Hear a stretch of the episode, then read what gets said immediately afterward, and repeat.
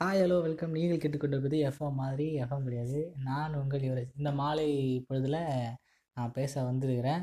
நான் என்ன பேச வந்துருக்கேன்றதுக்கு முன்னாடி ஃபஸ்ட்டு நீங்கள் யோசிக்கலாம் இவன் யாரா அவன் புதுசாகிறானே அப்படின்ட்டு.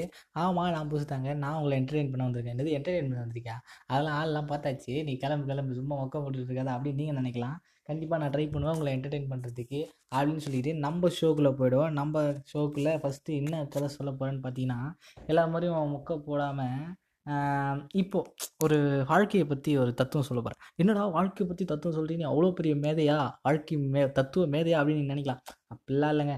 எனக்கு தெரிஞ்ச எக்ஸ்பீரியன்ஸை நான் உங்ககிட்ட ஷேர் பண்ணிக்கிறேன். அவ்வளோதான் வேறு ஒன்றுமே கிடையாது. கதைக்குள்ளே போயிடுமா என்னடா கதெல்லாம் பேசுகிறப்போ முக்க ஓடியான்னு கேட்குறீங்க சின்ன கதை தான். ஸ்வீட் அண்ட் சாட்டாக முடிச்சிடறேன்.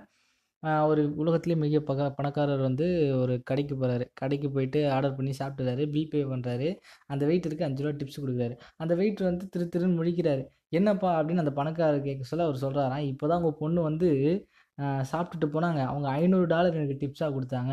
ஆனால் நீங்கள் உலகத்துலேயே மிகப்பெரிய பணக்காரர். அவங்க அவருடைய அப்பா நீங்கள் வெறும் அஞ்சு டாலர் தான் எனக்கு டிப்ஸ் கொடுக்குறீங்க அப்படின்னு கேட்டார் அதுக்கு அந்த பணக்காரர் பதில் சொன்னாராம் அவங்க வந்து உலகத்திலேயே பணக்காரருடைய பொண்ணு.